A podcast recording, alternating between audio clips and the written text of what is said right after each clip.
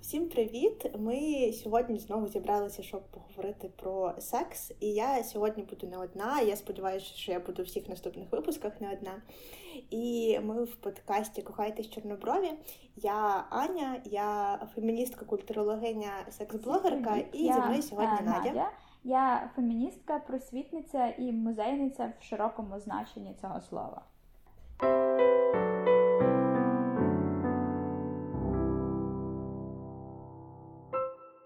І ми з вами сьогодні поговоримо про каральну гінекологію в радянському союзі і чому вона все ще є в Україні, хоча ми незалежні вже скільки 32 роки. Так. І ми поговоримо про те, про різні факти, якісь трешові там, про історії наших бабусь, про історії е, моїх фоловерок. Також ми поговоримо про юридичну частину цього всього, як себе захистити, і просто подискутуємо та порефлексуємо, чому все так відбувається.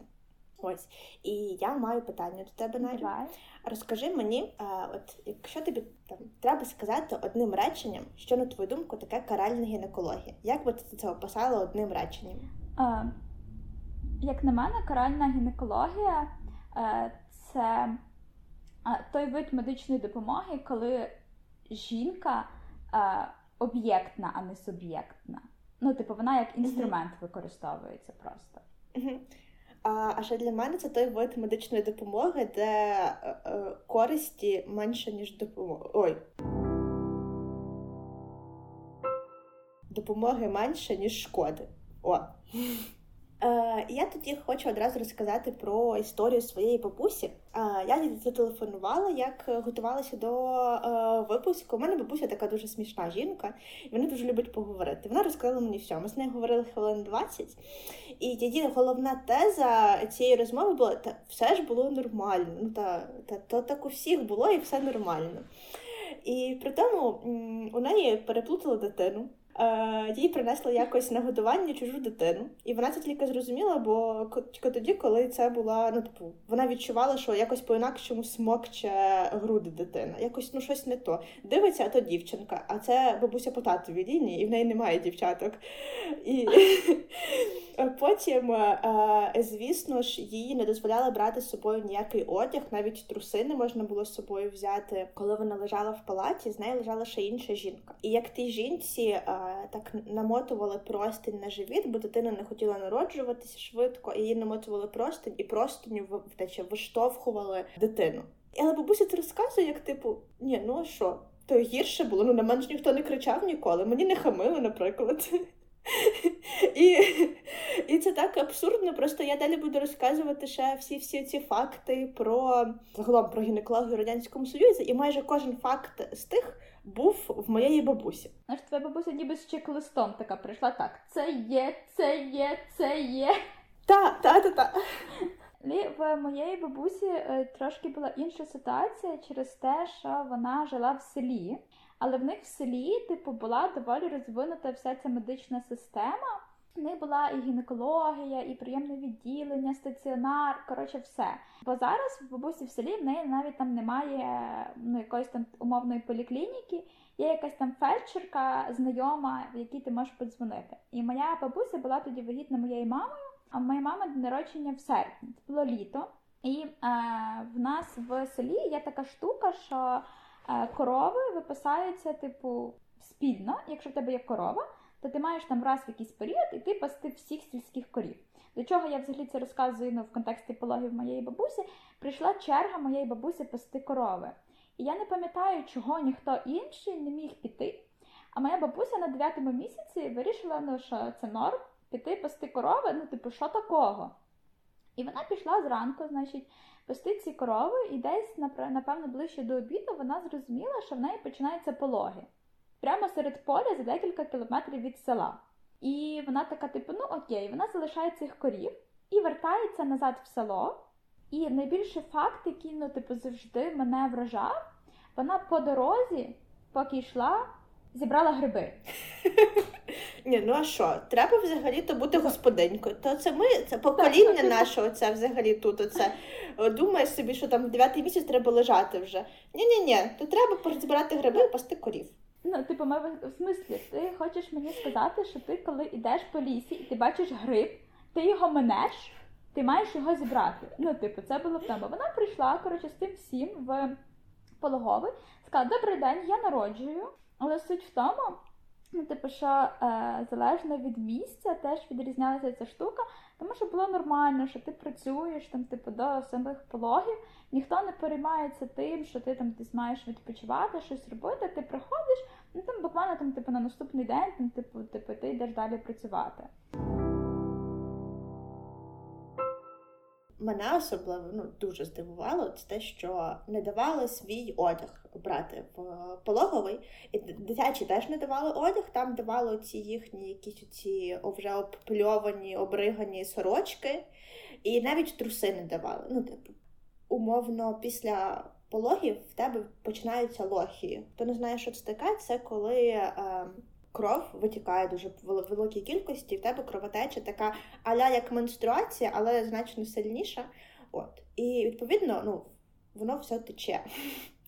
І навіть там відсутність трусів, ну це дуже так заважає взагалі нормально потім там навіть лежати в тій палаті.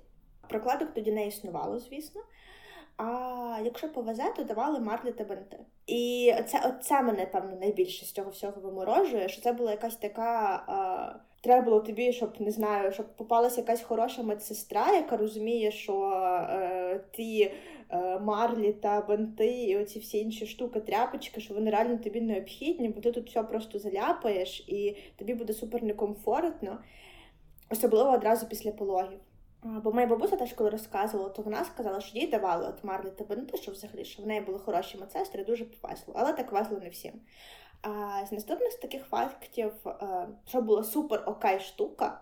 Мене бабуся взагалі не розуміє, як може бути інакше, що рідних не пускали взагалі. Тобто, ми зараз не, не те, що про партнерські пологи ми не говоримо.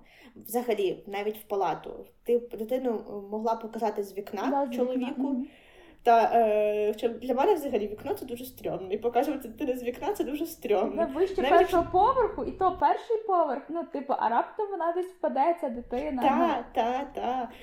І е, того це теж якась така сумнівна штука. Ось. І ну, не пускали в пологовий, і це насправді теж дуже. Так шкідлива така штука, що з тої сторони, що е, жінка не могла себе захистити.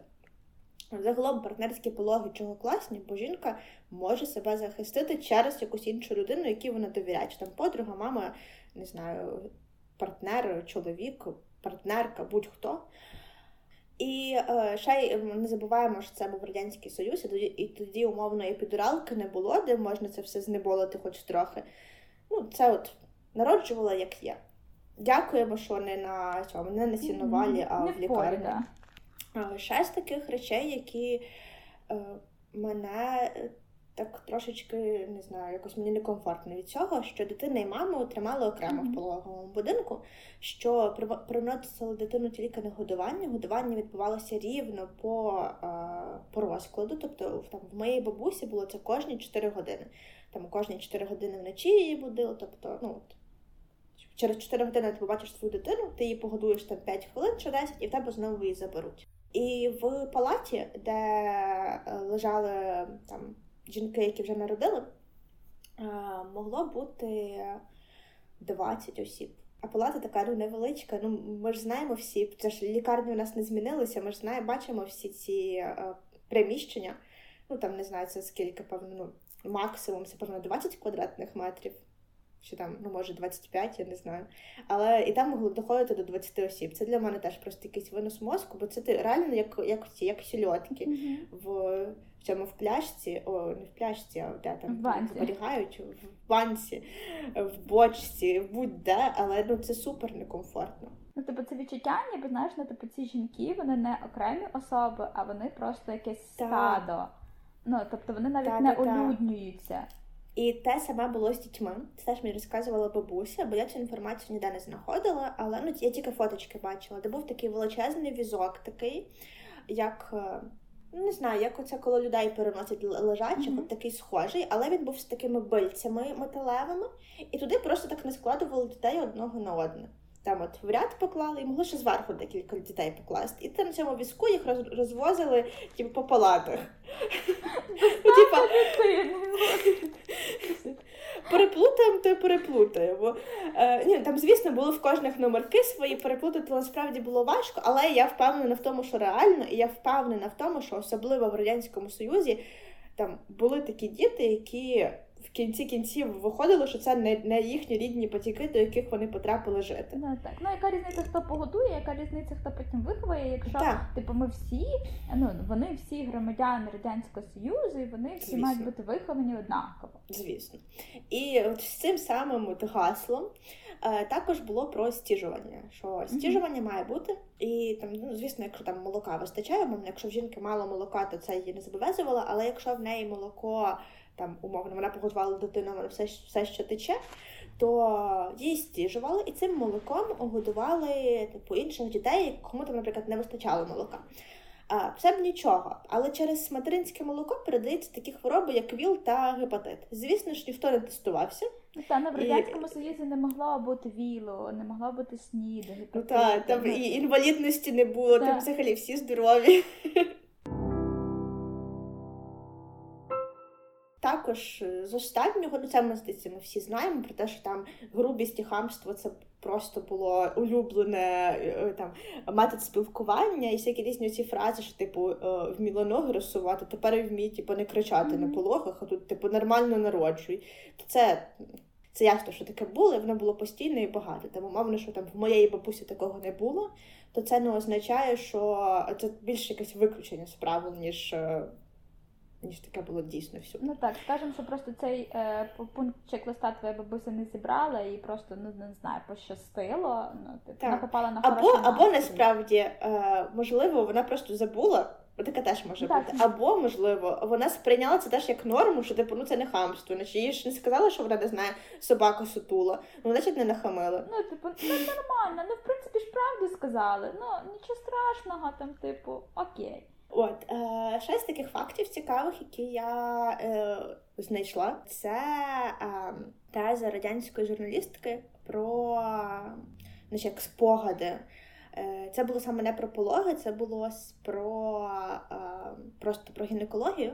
І от зараз буде цитата. Е, якщо я її перекладаю з російської, тому якщо буде не ідеальний переклад, то sorry жахливе, страшне, холодне, холодні металічні предмети, які засовують тобі всередину. Це було боляче, неприємно. І саме жахливе, що коли ти заходила в консультацію і сиділа в черзі, ти вже відчувала себе винною. Не зрозуміла в чому, але точно винною. Як думаєш, чого жінки відчували себе винними за те, що їм мали надати медичну допомогу? Не, мені здається, це насамперед пов'язано з відсутністю будь-якої сексуальної освіти навіть мінімальних знань про власну фізіологію, і тим, що, типу, те, що там в тебе внизу, ну тому що це ніхто не називав своїми іменами там вульвою і вагіною, а типу вважалося супер постидним. І те, що ти маєш це комусь умовно показати, а раптом в тебе там ще щось, типу, не все в порядку. Типу, а не все в порядку, в тебе може бути тільки тоді, коли ти там, типу, не знаю а, маєш секс направо і наліво, але це стигматизація не тільки е, сексуального досвіду, але й в принципі тілесності. Мені здається, вона і викликає ну, типу, цей сором ще навіть коли ти тільки заходиш в цю лікарню. Я просто думаю насправді, що це, звісно, в гінекології ми це бачимо як ніде, але навіть якщо ми говоримо про інших лікарів, вони теж часто такі собі. І е, мені здається, що взагалі от ця от теза про те, що в радянському союзі немає хворих, немає людей з інвалідністю, немає е, ну загалом всі всі здорові та крепкі такі, то е, от, саме вона теж що тобі соромно за те, що ти не така, що ти маєш слабкість таку, як захворіти, хоча хворіють всі. Хворіти ще може бути, ти можеш там застудитися, в тебе може бути якась там підвищена температура, грип, але по гінекології. Ну, то як цей, то як говорила Фреймут, що типу, що там чим може хворіти жінка аритмією? Е, чим там пам'ятаєш, ти дивилася цей відос, там, де вона ці правила етикету, що жінка депресією, а, аритмією і ще чимось. Угу, да, але я не пам'ятаю, що там ще було, ну от, а а всім іншим не може хворіти. Це ти не будеш справжня леті. Леді не можна. Та-та-та. В радянському союзі можна було народжувати тільки в радянсь... О, в радянських пологах, в державних пологових будинках.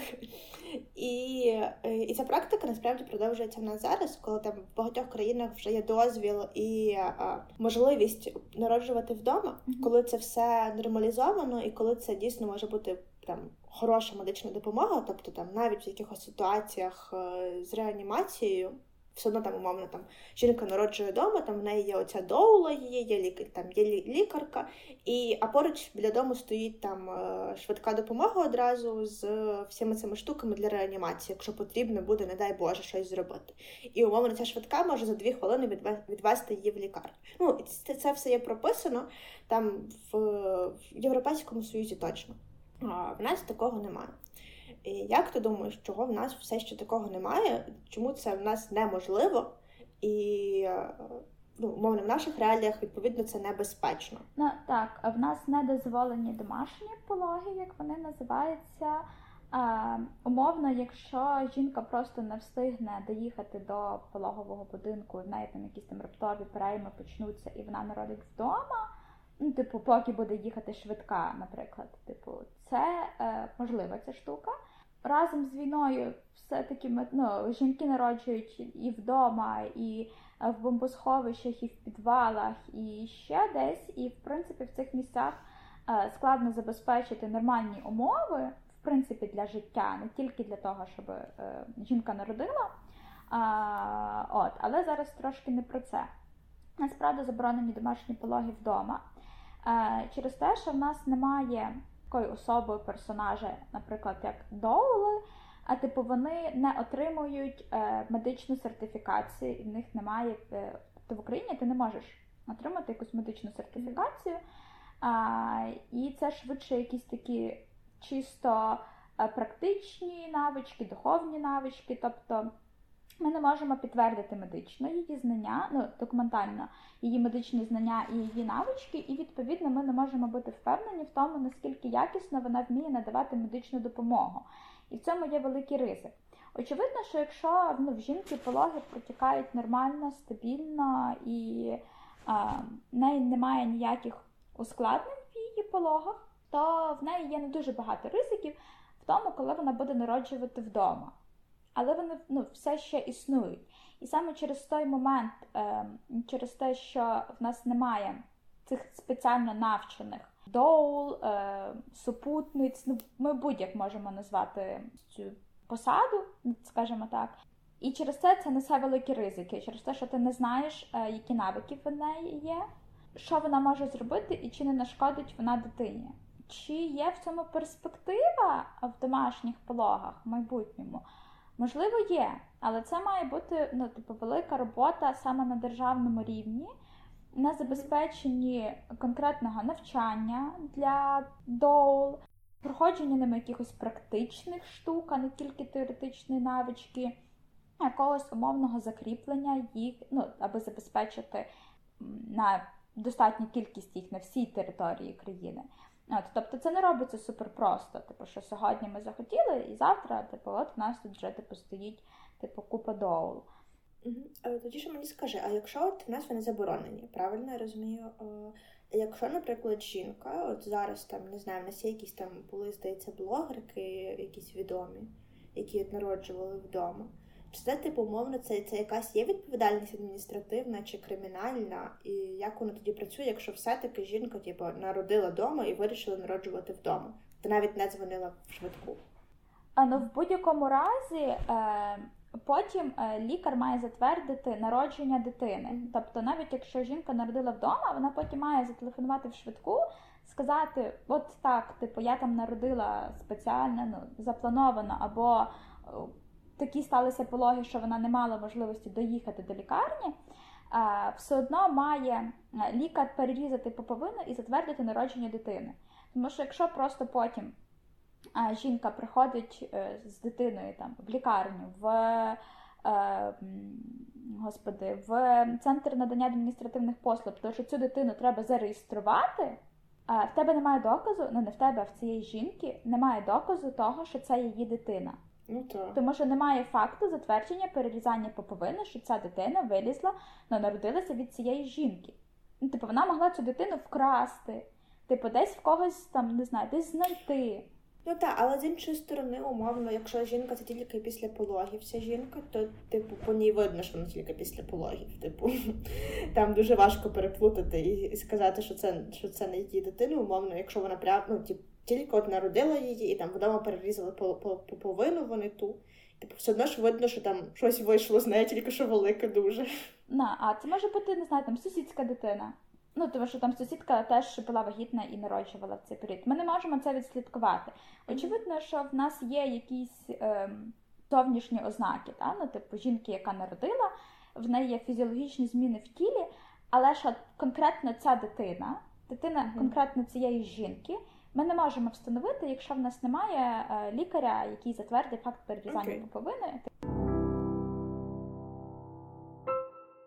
Розкажи мені тоді ще якщо ми вже заговорили за юридичний захист, е, чи він був в жінок в радянському союзі? Там, умовно, в моєї бабусі, в твоєї бабусі і в усіх інших бабусь?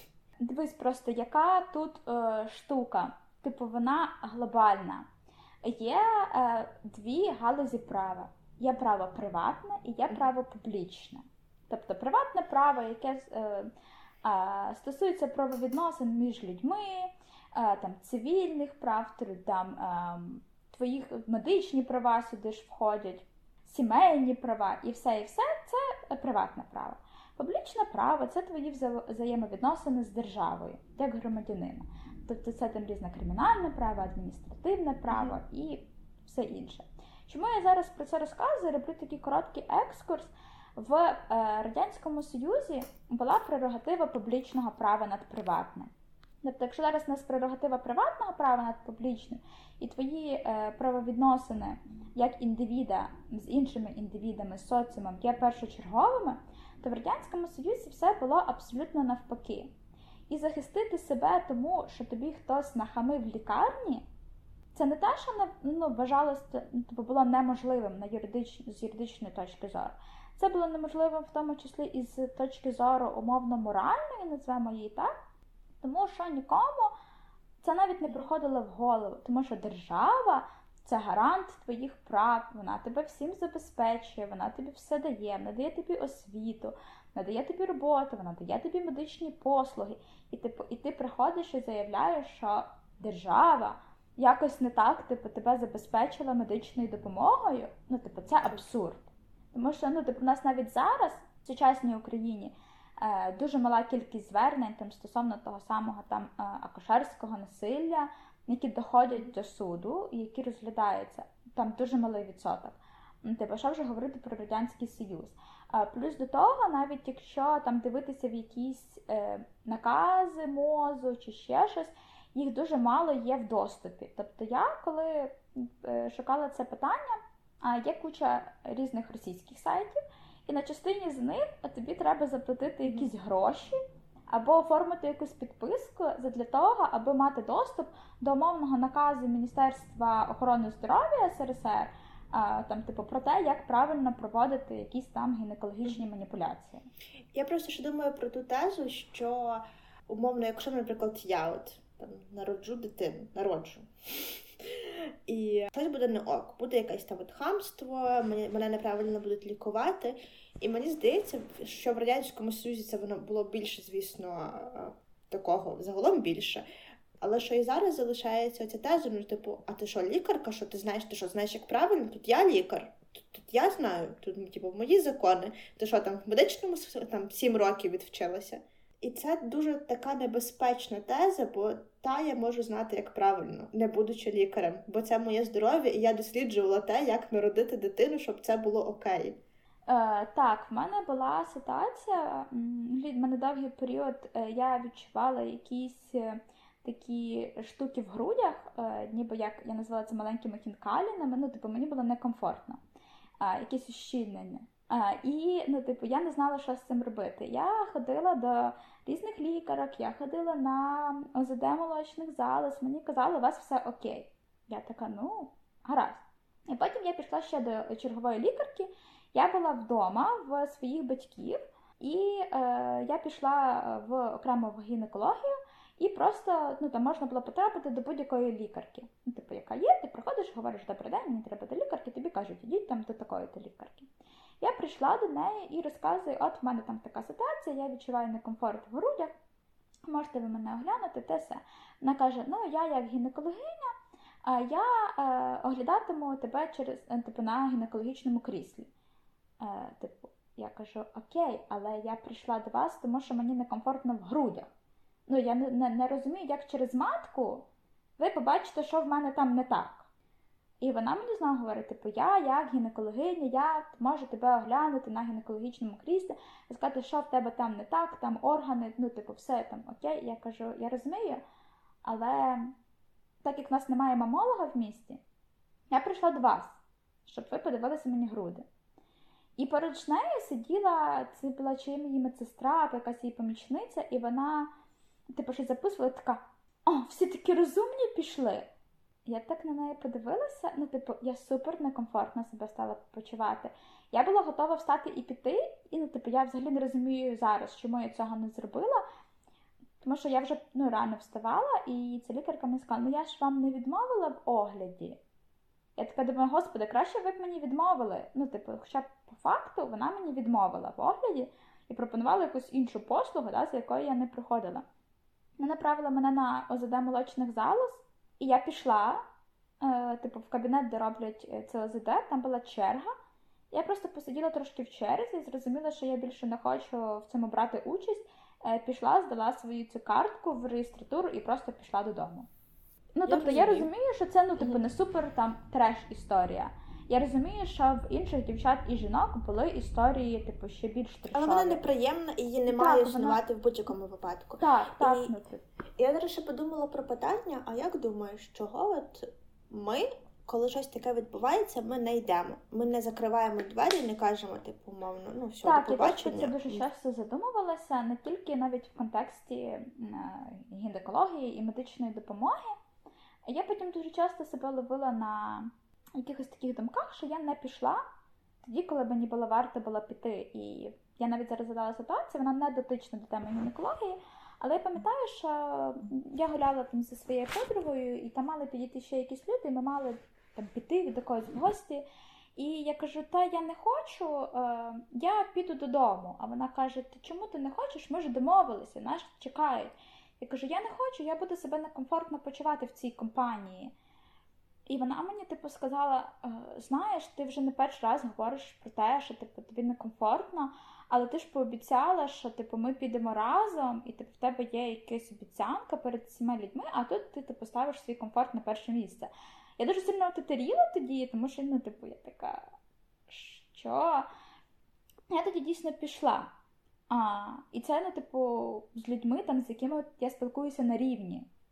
А, Тобто, типу, це мої друзі, це мої знайомі. А тут, мені здається, коли ти йдеш до будь-якого лікаря чи лікарки, ти відчуваєш якусь певну субординацію. Тому що ця людина вона ну, має владу над твоїм здоров'ям, умовно. Та? Ну, типу, там, Я не знаю, вона може будь-що, вона може виписати тобі якісь ліки якісь не ті. Ну, типу, я розумію, що це не окей, типу, коли лікар використовує цю свою владу, але ну, типу, це воно є. Мені здається, через те, що деколи ми відчуваємо дійсно цю владу лікаря над свої, над е, своїм здоров'ям, або в тому числі, що ти розумієш, що ця людина компетентніша точно, ніж ти, тому що я там не закінчувала медичне, і, можливо, я там не досліджувала так цю тему.